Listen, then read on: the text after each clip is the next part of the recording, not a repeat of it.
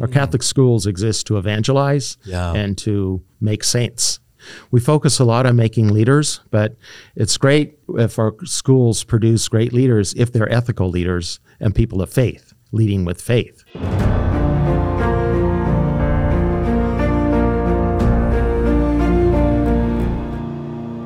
Welcome to the Catholic Theology Show, sponsored by Ave Maria University. I'm your host, Michael Dauphinais, and today I am thrilled to be joined by Archbishop Cordileone from San Francisco.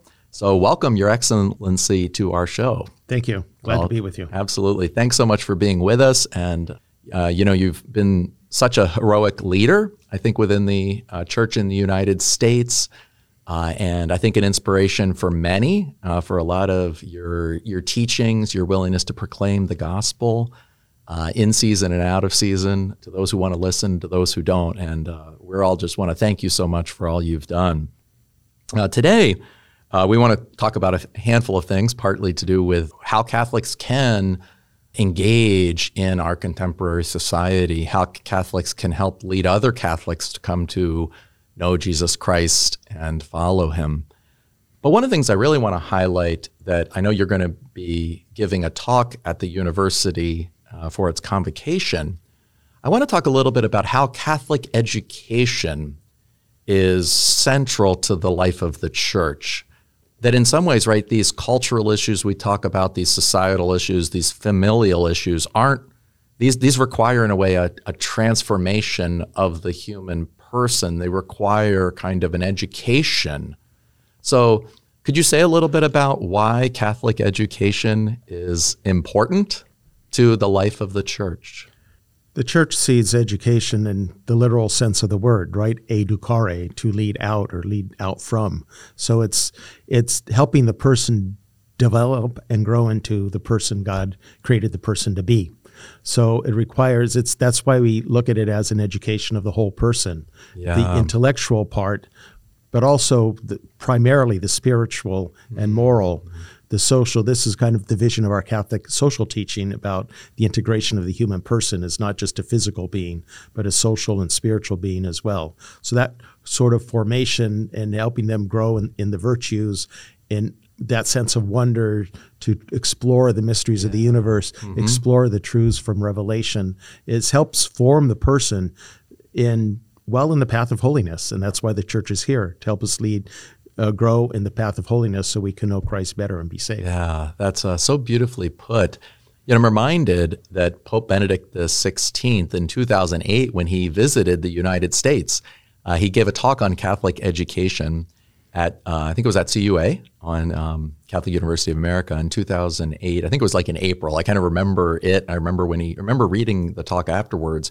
And I think the way he expressed it, let me make sure I have it here with the quote, because I really want to get it right. But this is what he said at the beginning quote, first and foremost, every Catholic educational institution is a place to encounter the living God, who in Jesus Christ reveals his transforming love and truth.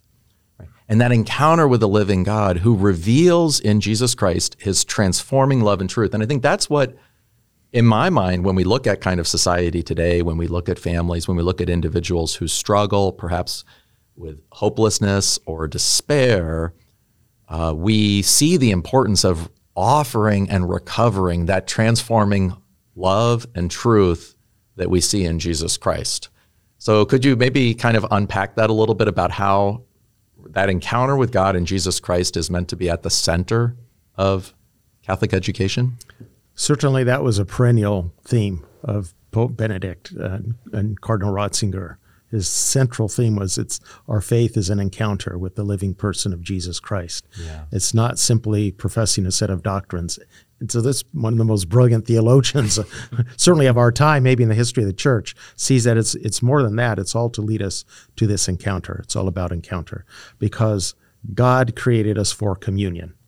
Uh, so we see why do we see so much de- depression and anxiety these days rise in suicide, especially among young people, Yes. because of the isolation. Right, that's contrary to how God created us to, to be. He created us for communion. So we have to, in our Catholic schools and our whole effort of Catholic education, uh, help our young people develop the capacity for love, to understand what love really is, giving sacrificing of oneself for the good of another, right? So they they have a greater capacity to receive and share God's love because love is what makes communion possible. When we experience communion as a church, it leads us more deeply into our communion with Christ. Yes, that is so it's it's and, and I think what you what you highlight there is that the communion we're seeking is not merely a social communion. It is that. We do want to be part of a herd. We want to be accepted. We want to have families that hear us, that listen to us, you know, that we, with with whom we can share our pains and our struggles and our joys. That's so important to have that. But the communion that really needs to be at the source of that is this communion with God, right? It's really God that, because no human community will ever satisfy my deepest longings. Uh, even our attempts at expressing love with those in our families or those in our communities, those in our churches, always fall short of the love we want to communicate. And so when we can announce God's love, it's not my love for you in which you can hope, but it's really God's love for you. And then I can begin to recognize that I'm lovable, not because I'm particularly perfect or anything. I'm lovable because God loves me. And that mm-hmm. becomes then the source of a new communion. And I think that's really a beautiful hope. God definitely has to be at the center if our communion is going to be right. Yes, it's beyond the social. The social is sort of a means to lead us more deeply into the spiritual, mm-hmm. but God has to be at the center. Yeah. If he's not, then the communion that is the community will veer off course. So all we have to do is think about atheistic regimes.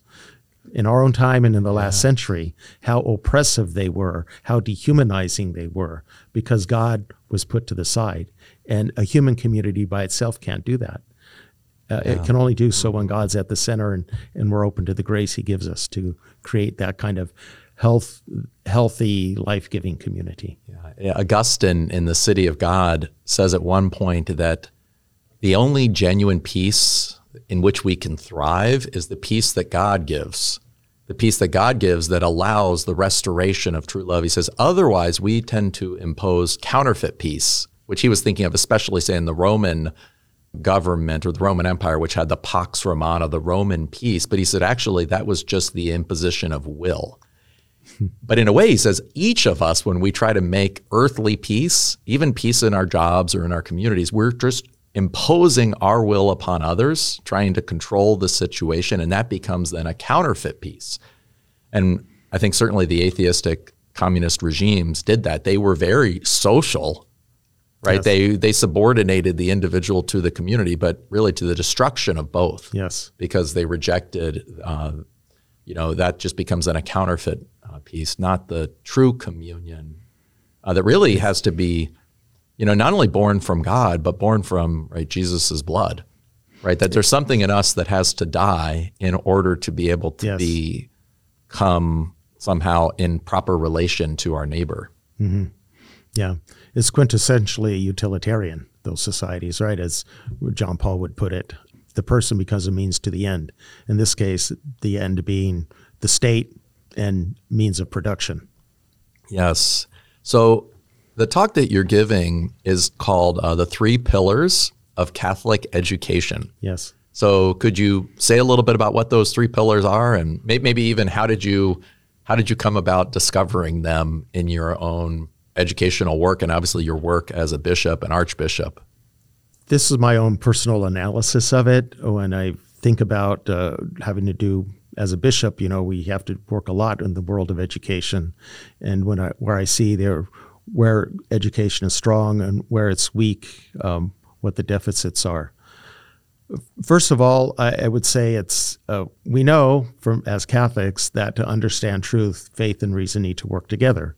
So Pope John Paul gave us that beautiful encyclical. We learned so much from uh, Cardinal Ratzinger, later Pope Benedict, as well about this. That both are necessary, making their own unique contribution, and also sort of serving as a check on the other, so it doesn't go off into an extreme, uh, whether that's um, pure fideism or uh, pure reason that ends up into irrationality, which is what we're seeing now. So both need to work together to, to apprehend the truth, the natural truth and revealed truth. So we, we see this digression in the Enlightenment that it privatized faith, and reason alone was the key to accessing the truth. But now, in the postmodern world, now reason has been sidelined. That's why there's so much irrationality in the world today, things that are utterly unreasonable, that are clearly contrary to perceived reality, right? And it's all a pure will to power now. So without them working together, they both eventually disappear. Yeah. And we're left unable to understand any truth. And that's what we're seeing now. People are not able to understand even simple truths, but it's all purely based on, on emotion and um, imposing my will on the reality. Yeah, it, I remember back in the 90s, Cardinal Schönborn, who was the editor of the Catechism, he was actually maybe it was around 2000 he was speaking uh, early on in some of he visited Ave Maria and he he said that not only do we need faith and reason or fides et ratio he said especially we need to have faith and reason in science or fides et ratio et scientia and I think that obviously it's included in what you're saying but I think just to make it even more explicit is that a lot of people kind of have this latent suspicion that somehow faith and science are contradictory.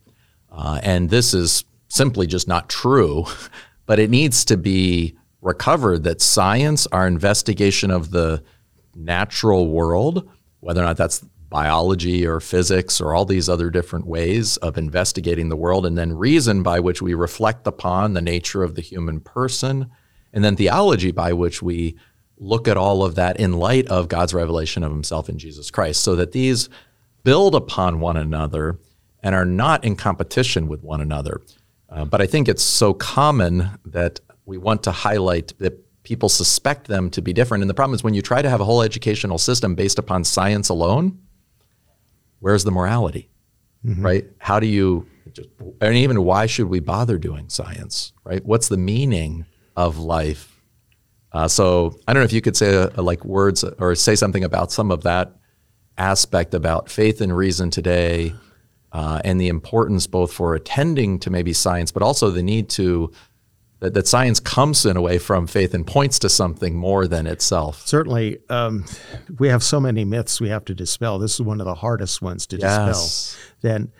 Christian, there may be some Christians in certain denominational traditions that are anti-science. So I don't think there are. Maybe some call it into question, but for the most part, we who are Christian don't. We're not saying our religion is against science. It's only some in the scientific community yes. who are saying that there's this opposition between religion and science. I love to say, with only a little bit of exaggeration, as Catholics, of course, we like science. We invented it. Yes, yes. right yes. in the Middle mm-hmm. Ages, the first the, the, research in the monastery, then the universities that founded, they advanced and basically defined the scientific method of inquiry that we have today, which is why the church has produced so many great scientists. So let us remember the heliocentric theory of the solar system was not conceived of by Galileo, but by Copernicus, mm-hmm. who was a cleric. Yes. And did yes. not get in trouble with the church. Yes. So, and the Jesuit astronomers are interested in this. The Pope was interested in it at the time. So there's, as so often happens, much more complexities there. Uh, Georges Lemaître, the one who invented the Big Bang theory, you know, was a Belgian priest. Yes. So, uh, so many other uh, Gregor Mendel and uh, so many brilliant scientists with breakthrough discoveries in the field of science. So why would we be opposed to science? The other thing is that God is the design, he's the great artist, the designer. You know, there has to be a consistency in design. God created the universe. God revealed the, the hidden truth to us through his son, Jesus Christ, that comes us through scriptures and tradition. God wouldn't put an opposition between that. Yeah. Um, so we're sometimes accused of being against science because we believe in ethical restraints. There's no ethical restraint. Where does it stop? Uh, would it be legitimate to do experiment on human beings? You know, if that's that's something still, thank God, I think most people would shudder in horror at the thought of. But uh, there have to be ethical restraints. We went through this a lot with the debate over the stem cell research, right? And so again, another myth. People say, "Oh, the Catholic Church is opposed to stem stem, stem cell research and treatment, and it could cure so many of these." Well, no, it's the embryonic research work. And as a matter of fact, there haven't been any cures to come from that after decades of research. Yes. The cures come from uh, adult stem cells and other non embryonic stem cells mm. that have actually been successful in treatment. So there's always these. Uh, these distinctions we have to make. So it's it is a very challenging myth to dispel, but we have to dispel it, and the place to start is in our Catholic educational system. Well, that's that's so well put, and I really appreciate that sense of uh, that there's profound harmony right between faith and reason and science, uh, and that each has its appropriate scope. I, I, remember, I think somebody had, you know, you have uh, the STEM method, right, or science, yes. technology, uh, engineering, and math, yes. and then somebody added to it, well, we should have the stream. Exactly. Right? Yes. science, technology, religion. Yes. Engineering, arts. Yes. And uh, math, because we need to have a reason to mm-hmm. employ yes. these technological tools and modes of understanding the world. And that requires something higher than ourselves. Yes. I love it. Psalm uh, 19 the heavens are telling the glory of yes. God. It's more interesting to study the heavens. when I think, when I can kind of see that there's a kind of wonder and intelligibility in them, yeah. uh, that's not just, there's an order into which I am invited to like live mm-hmm. and join into as opposed to simply order and meaning that I create. Yes, which exactly. It's an order that I'm called to discover yeah. and understand, mm-hmm. not create and impose. Yeah, yeah. And and then it begins it's almost similar then to the moral order. Just yes. as there's a yes. Uh, a scientific order, an inte- order of intelligibility. That intelligibility also includes persons. It includes goodness. It includes morality. So yes. we can begin to discover that and yeah. and then see how faith fulfills that. So, well, just to make sure that we get to the next two yeah, know, points, what's your next pillar? okay, I already alluded to it earlier. It's um, I spoke about education of the whole person, so it's formation and virtue. Our mm. Catholic schools exist to evangelize yeah. and to make saints. Basically, we focus a lot on making leaders, but it's great if our schools produce great leaders if they're ethical leaders and people of faith, leading with faith as the basis of their, their values.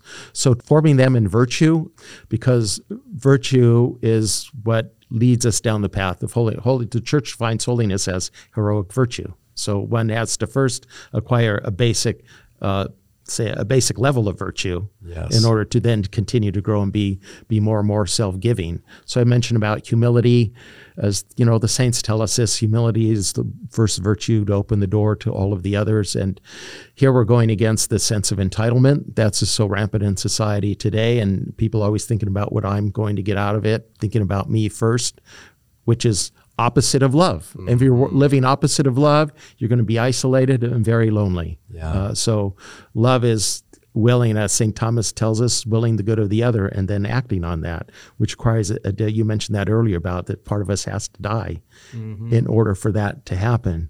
But then God then can work his grace can work in us so we can grow into be truly holy people who I love to give this etymology of uh, in the church, you know, in, in our prayers, holy and blessed are pretty much synonymous. We now have in the canonical process distinction between um, beatification and canonization. But in the prayers, it's, they're synonymous. So sanctus and beatus in Latin. Sanctus means holy. Mm. Beatus literally means happy. So That's to beautiful. be holy means to be someone who's truly happy, yeah. which is what God created us for, to be happy mm-hmm. with Him which is why the second virtue of chastity basically means loving in the way that is proper to love, true love, respecting the integrity and dignity of the other person, never using that person as a means to my own end. So, um, forming them in those virtues. And then the third one would be the, just the whole sacramental worldview. Uh, that mm. the Catholic mind, right? It's all based on the incarnation. That the invisible becomes visible through the physical. So the whole sacramental system, the incarnation is that. When, yes. when the physical person of Jesus Christ walked the face of the earth, we were seeing a physical body, but beyond the body to God. This is God incarnate. So God comes to us this way in the in this sacramental way. So we we can see physical reality mediating a spiritual reality that's beyond itself. And that's why this whole question of marriage is so important. That, again, we get this from St. John Paul II in his Theology of the Body, the image of God. Really, if you go deep into the text, you see it's the man and woman, their complementarity and the covenant of marriage. That is the image of God. Because when God made human creation, God wanted to make an image of himself. Well, God is a communion of persons, a life giving communion of persons. The Father, all he is and has, gives to the Son, and the Son to the Father. Their love sends forth the Holy Spirit that draws us into the communion of that love. So he had to make divide his human creation, which is a sense of taking Adam's rib. Rib it means taking a side away, splitting him in half. So then he could come back together in a comprehensive conjugal life giving union this is uh, one of the strongest examples of how this sacramental reality works that marriage mediates this whole mystery of helping us understand who God is and what our relationship is like with Him. Yeah, and I think it's also an interesting example because somehow you can't see marriage from the outside. And what I mean, it, it, really matters what kind of what kind of in a way glasses you have on. Mm-hmm. If you only see the world through material lenses and only through empirical lenses, or maybe only kind of scientific lenses, then you'll just look at marriage as somewhat of an evolutionary adaptation, which can be modified, mm-hmm. you know, at will. But you can also begin to see it with a philosophical view, which is to say, wait a second, this is somehow part of the human being, is that we don't merely mate and copulate like animals, but we actually give ourselves freely in rituals, promises before others, our families, our societies, and through some notion of religion, which is pretty much, you know, like, and then in the Christian faith, we begin to see that God somehow cares about our lives. Mm-hmm. Yes. He cares about our lives, and therefore he uses, right, the example between a man and a woman to show Christ's love for the church. Mm-hmm. So the love between a man and a woman from the outside can look just like an evolutionary adaptation. From a philosophical point of view, it looks like actually a uniquely free, rational, loving act. But then from the light of faith, we begin to see wait a second, this is part of the very fabric of creation. Right? Yes. In Genesis 1 and 2, in Genesis 2, there's basically a wedding. So yes. if you want to understand creation, you have to understand marriage. And we, of course, don't live it out very well, and most societies don't really understand it very well. But that's the reality that God's calling us back to. And in Jesus Christ, He gives us the freedom to, in a certain sense, that He's already the perfect bridegroom. You know, that our marriages don't have to earn love, they get to receive love mm-hmm. from God's gift. And mm-hmm. we can kind of, as broken spouses and imperfect spouses, can kind of rest in the side of Jesus. We get to go back in a way, as Eve did, into the side of Adam, where we mm-hmm. get to rest in, right, the wounded side of Jesus from which the sacraments flow. Yes. And this is just this is like in a way the real vision, but I always find it's like when you can invite people into discovering this is this is who you are. You're much more interesting in a way than you think you are. Mm-hmm. So uh, yeah, that wisdom we have from the fathers of the church about the wounded side of Christ from which the blood and water flowed. It was creating the church as God created Eve from Adam's side. Yes. So God mm-hmm. creates a bride for his son, Christ, mm-hmm. and the, of course the water and the blood symbolizing baptism and the Eucharist. Yeah. And you know, Fulton Sheen is a little bold, but he even refers to the blood and water that flowed from Christ's side as a seminal fluid. Mm-hmm. Then the church, as yeah. his bride and our mother, receives that yeah. and generates mm-hmm. new life for God's kingdom through yeah. the sacraments and the handing on of the faith that he entrusted the deposit of faith to the church. So all that you mentioned about the the wedding in chapter two of Genesis, it reminded me of that uh, splendorous cathedral of Monreale outside of Palermo. Uh, it's all mosaics above highlighting all the history of salvation, beginning with creation. And there's one scene in there where God is, holds Eve by the hand and is presenting her to Adam. But then when we understand this with this reading the scriptures sacramentally, this is God presenting the church to his mm. son, Jesus Christ. That's for that that communion of life and love, yeah. which is what God seeks for us. One of my favorite icons, especially popular in the East, is that when Jesus descends into hell, he grabs Adam and Eve by the hand and he pulls us out. And that's what we want to remember. The church is that we are somewhat in this world that's confused, confusing. We're confused, we're confusing, and yet God reaches down and lifts us out. And I think this whole emphasis on this so, first we have faith and reason, then we have the education of the whole person. Mm-hmm. And then we have the sacramental worldview. When we do that, we really begin to discover this recovery of meaning. And I was I was thinking about this as we used to talk about the me generation. Mm-hmm. I think uh, young people today might call it the meh generation. it's just people are somewhat bored and uninterested, and recovering this aspect of Catholic education really makes the world just more exciting and yes. and, and a, a richer place in which to dwell. Mm-hmm. And, and, I think that's such good news. So we're going to take a break, uh, and then when we come back, I think we're going to shift gears a little bit to kind of consider how is it that this educational foundation, and something, of course, that's not limited to the young. We all want to grow in these mm-hmm. educational um, habits and virtues and allow ourselves to be formed intellectually, uh, volitionally, morally, personally. But also, how then does this kind of shape our engagement, Catholics' engagement in the political world, in our kind of larger societal structures? Okay.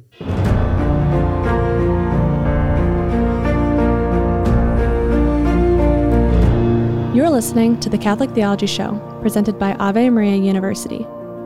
If you'd like to support our mission, we invite you to prayerfully consider joining our Annunciation Circle, a monthly giving program aimed at supporting our staff, faculty, and Catholic faith formation. You can visit us at avemaria.edu to learn more. Thank you for your continued support, and now let's get back to the show. Welcome back to the Catholic Theology Show. Today, we are happy to have Archbishop Cordileone from San Francisco uh, with us to discuss Catholic education as well as kind of the engagement of Catholics uh, in contemporary society. So, Your Excellency, thanks so much for being on the show. You're welcome. So, as we kind of shift gears, before we dive into some difficult questions about um, abortion, um, other kind of issues that are kind of somewhat almost ripping apart aspects of contemporary society, such deep misunderstandings, often conflicts. Uh, I wanted to maybe just step back for a minute. And I find as a teacher, right, and I'm obviously you are a teacher, right, as uh, the teachers, as our as our vicar of Christ, right, a bishop in our midst, that this need both to be honest and frank about the problems while still encouraging people, encouraging students, encouraging the faithful so that they really feel encouraged, that their hearts feel stronger. And I love this verse from Philippians chapter 3, 13 and 14, where um, Paul, who is actually in prison at this time, right? These are known as the captivity epistles, right? He's in prison. He's in a house arrest, but he's in prison basically by Rome, a power that is earth from an earthly perspective much greater than he is and will take his life. But he says this, right?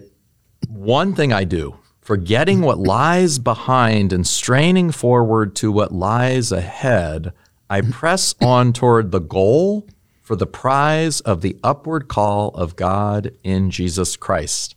And I just love that. Forgetting what lies behind, straining forward to what lies ahead toward the goal of the upward call of God in Jesus Christ. So, could you maybe, how, how do you find it's helpful, or what do you find is effective, maybe, in trying to communicate that sense of hope?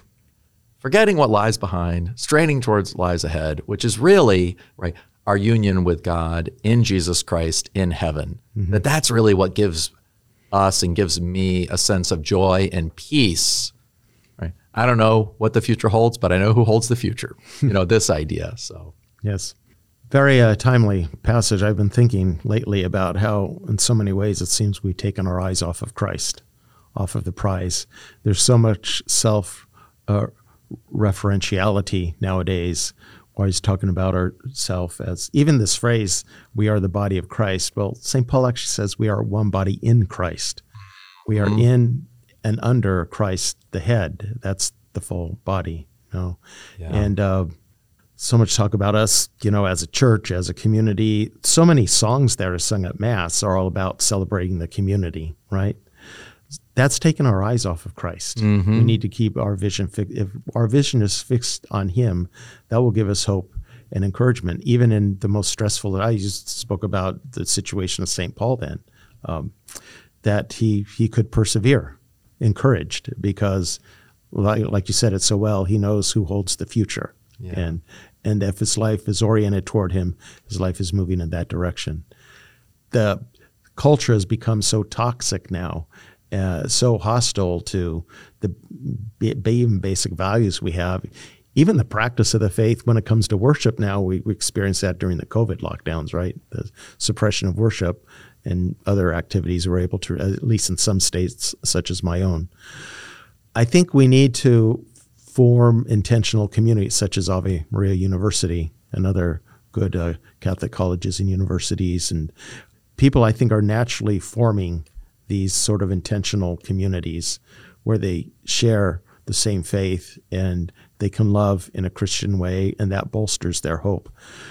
But not in a monastic sense of withdrawing from the world, but helping us, strengthening us to be not of the world while in the world, so we can hold out that hope to others who may be lost. And there's some, yeah, some people are hostile, other people are just lost and maybe sense there must be a better way, but they don't have anyone to guide them there. So to be that light to people. So I think sort of this, these intentional communities that can strengthen us, then go forth. This, this is the the bi-directional movement of Scripture, right? Israel is a people set apart, but to be a light to the Gentiles. The gospel begins with an invitation, "Come, follow me," and it ends with the commission, "Go ye therefore." And proclaim the gospel to all nations. So this is the, the devil movement of the Christian life. But we need a community with which we can withdraw, be a people set apart, so we can also be a people sent forth. Yeah, that's fascinating. You talk about this eclipse of Christ. Uh, Frank Sheed, who was a great, uh, actually English, but uh, a great kind of Catholic theologian, apologist, evangelist, uh, did a lot of different things. But one of his last books that I think he wrote in the 70s was- was called Christ in Eclipse. And basically, in just a lot of different areas, he saw that we, you know, kind of taken our eyes off Christ. And Yves Congar, another uh, very scholarly theologian who had a huge influence really on some of the conciliar documents of the Second Vatican Council. At some point, I can't remember the Latin for it, but he says basically that we there's a tendency, and he wrote this in this 50 years ago, but he said there's a tendency today in I think both in the liturgy and in the church to act kind of as if Christ has not been given, mm-hmm. where we carry on the church kind of as a sociological reality without the defining mystery of the death and resurrection mm-hmm. of Jesus Christ, the lordship of Christ in you know as is ascended into heaven, and the hope that he will come and he alone will come and set things right.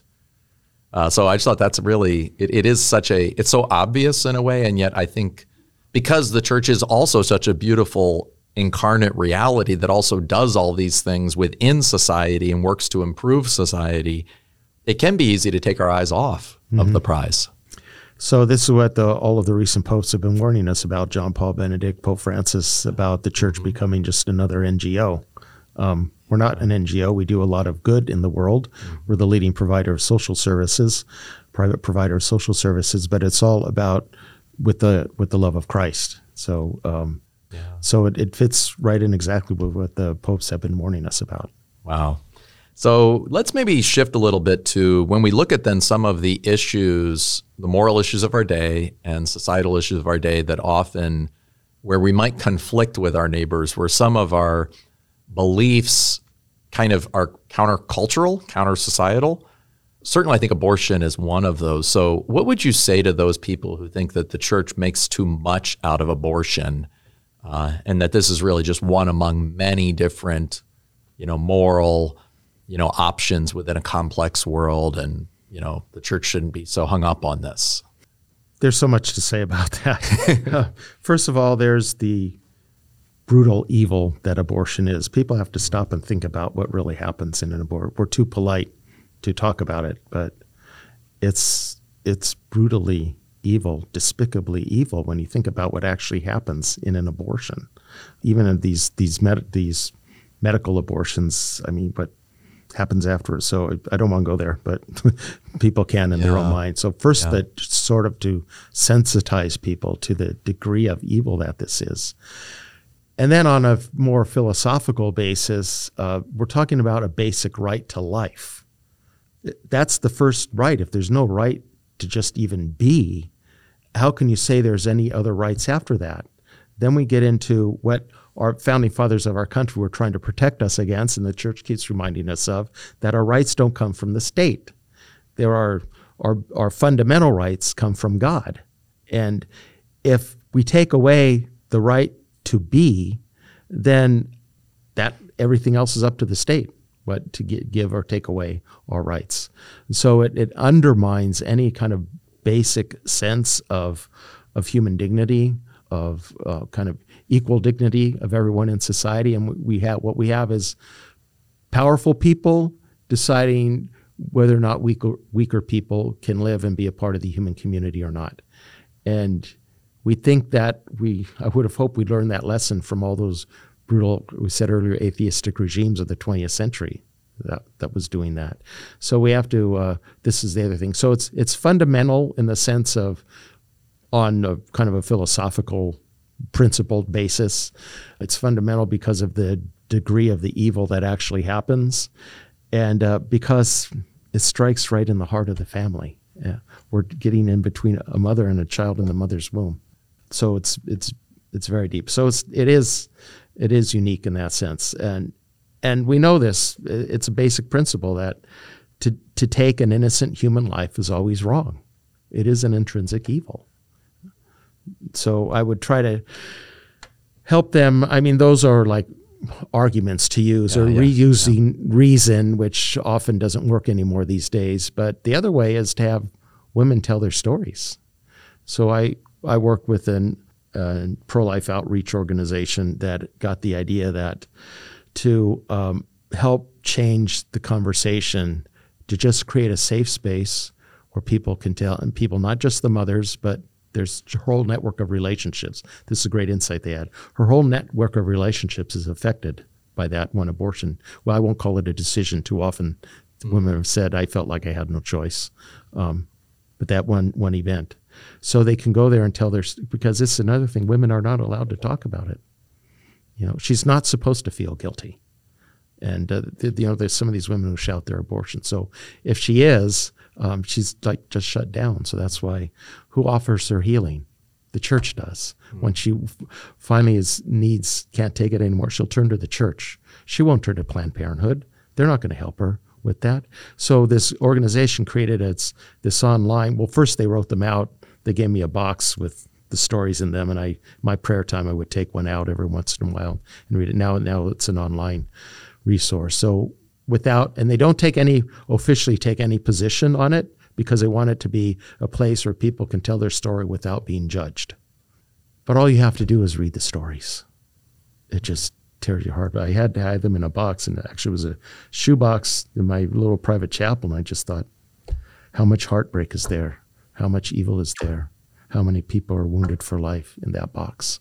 All you have to do is hear the stories, and you know how bad it really is. Yeah, and that's so helpful for you to kind of put it in that larger context because I think that's also what the church brings is not only clarity of teaching about moral issues but also clarity of God's mercy because when I look at the world I don't see a forgiving world. Mm-hmm. The society doesn't want to forgive me. Nature doesn't forgive me, right? We live in Florida. If you walk too close to the water, the alligators aren't forgiving. You know, they if you you have a little poodle, you got to be careful yes. down here. Um, and but what I mean by this is the nature's really not forgiving. The universe is not forgiving. The cosmos isn't forgiving. Society's not forgiving. Frankly, I'm not very forgiving. right? And yet, at the heart of God's revelation in the Old Testament and then proclaimed in the New and enacted in the New is God's mercy. And so, this idea that the church then can help to bind up the wounds of the wounded and to forgive the sins of the sinful, right? Mine first, right? I'm yes. I'm I'm I'm among the first, as Paul would say, right? He's the first, he's the worst of the sinners because he's the one he knows the most. Mm-hmm. And and I think that's also one of those things where, you know, that I don't know, just putting it back in that context that uh, there certainly are some things that I think all of us have done, or at least probably wanted to do, of which we are ashamed. Mm-hmm. And where do we have that shame and sin taken away, right? Genuinely taken away. You know, not just saying you feel you felt bad over things over which you had no control. Yes. Like over, you know, you, you felt bad because your parents were fighting when you were a kid or something yes. like that. You know, okay, well that's appropriate say, look, hey, you weren't guilty of that. But these are things over which no, you you you did something wrong. You hurt somebody. Mm-hmm um, where do you find genuine healing and mercy? And I think ultimately that is from you know the, the, church, and I think it's a great message to be able to communicate that with respect to I think issues that can be very painful and for a lot of people um, hard to see. You know, um, so I, I, really appreciate that. Um, now, you've of course also attracted uh, attention over the you know past several years in being willing to speak about help catechize uh, the idea that we the church has a stake in kind of public figures, political figures who you know who kind of advance this abortion agenda. So, how would you explain that? Why is that appropriate? That even though you know, kind of I don't know how to put it, belongs to the government to figure out the policies on what to do. Why is this a principle and maybe are there examples when the church has either spoken out well or not well about these kind of moral principles yes um, if people so many people see things just politically nowadays. So if you look at it politically this is this is your issue. Well, what about someone else's issue? But again the, because it's it is preeminent because it's destruction of innocent human life. So where the church hasn't and has uh, well, we can think of the two great fights for human dignity in the middle of the 18th century and the middle of the 19th century slavery. So the church wasn't very outspoken then, wasn't a leader in the abolitionist movement.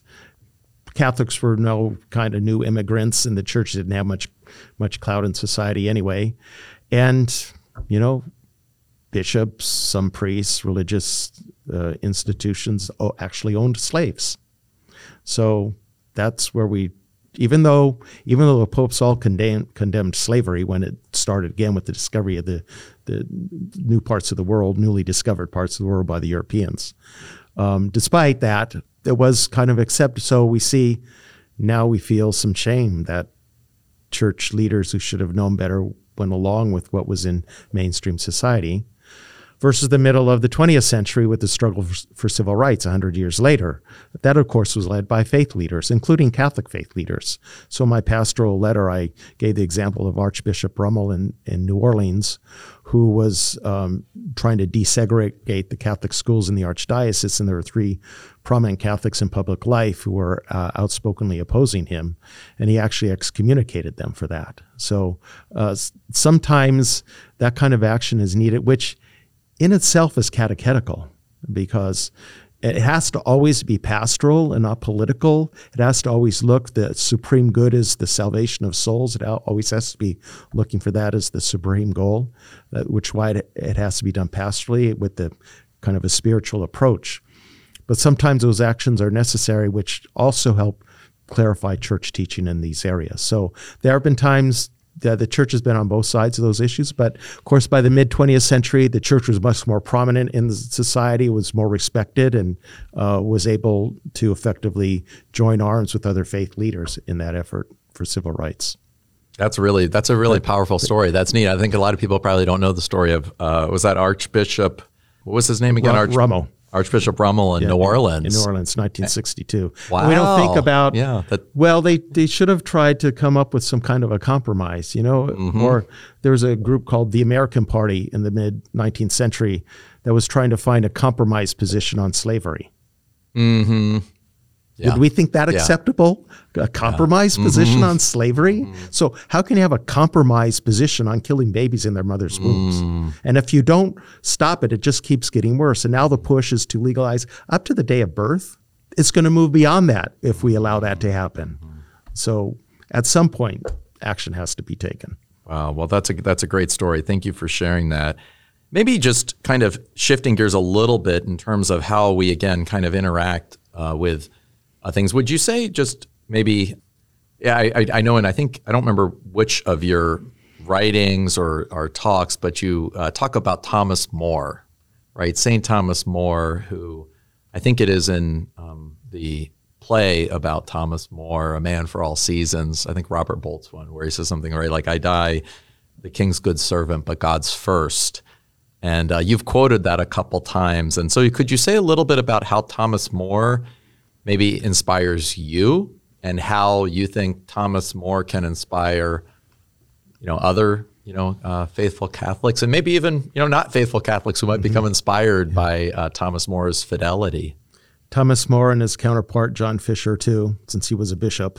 Yes, yes. Um, so I think about both of them how how lonely it must have been to be the only one opposing this, and to know the being detained in in a prison back back at that time, what that must have been like, and knowing they were facing the prospect of death by beheading.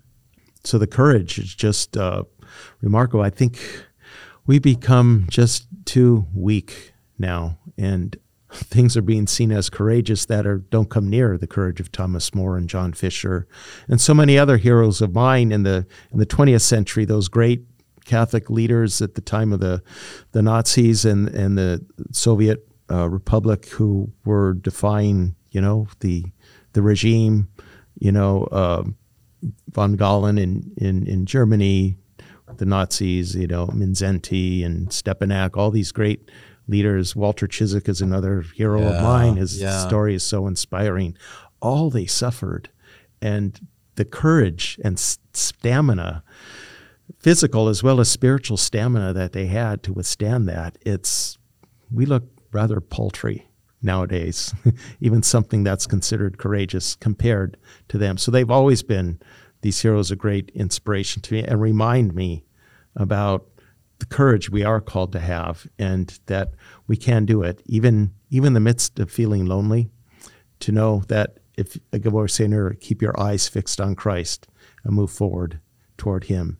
Yeah, and there's that great line. the peace that only He can give. Yep. And there's a great line from Hebrews, right? We're surrounded by a great cloud of witnesses. And you were talking about communion earlier, and we were talking about how it's not just our immediate social environment, but it's with God. But of course, it's also with the whole saints in the church, right? The Yes. communion of saints. So this sense in which we can be, we can think of Thomas More as a friend, as a father, yes. Uh, and not just like it, it's kind of the beauty. It's not like Achilles, so to speak, who was kind of a demigod and better than we could ever be. Yes. but actually this is a this is a friend. I mean holier than we are but one who was human who was fearful whose uh, family didn't agree with him.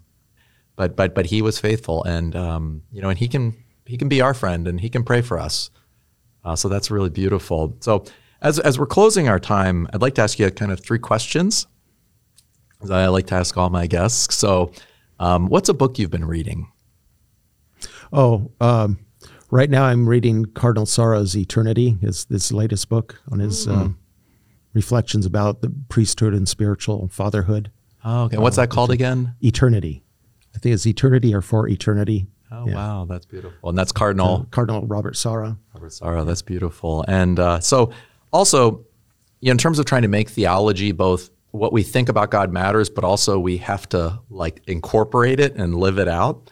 Could you maybe mention one practice on it? Obviously, you know, as a as a as a priest and a bishop, I'm, I'm sure you have many. Um, but just one practice that you do on a daily basis that helps you kind of recover that sense of meaning, wonder, purpose, that sacramental imagination, and all of these different elements. Uh, that's an inspiration from uh, Fulton Sheen, the daily holy hour before the Blessed Sacrament, and to never miss that. Even if you're groggy, you have to get up super early, like I did when I flew here yesterday, and you're groggy. it, uh, consistency is what matters, just like in a marriage, I would think. Yes, it's yes, consistency yes. that matters and dependability. With that consistency, and to remember that prayer is not something we do. Again, we could take take that kind of uh, utilitarian view. What am I going to get out of this hour of prayer? I want to have a spiritual experience. No, it's not that. It's disposing ourselves to let God do what God intends to do in that hour. And often it might not be much, but over time, just like with physical conditioning, we get into better spiritual condition and we develop certain habits, certain virtues, and instincts. And God uses that time to help get us to a better place. So I'd say if, if there I would to define one practice, it'd be that. Well, thank you. That's a great encouragement.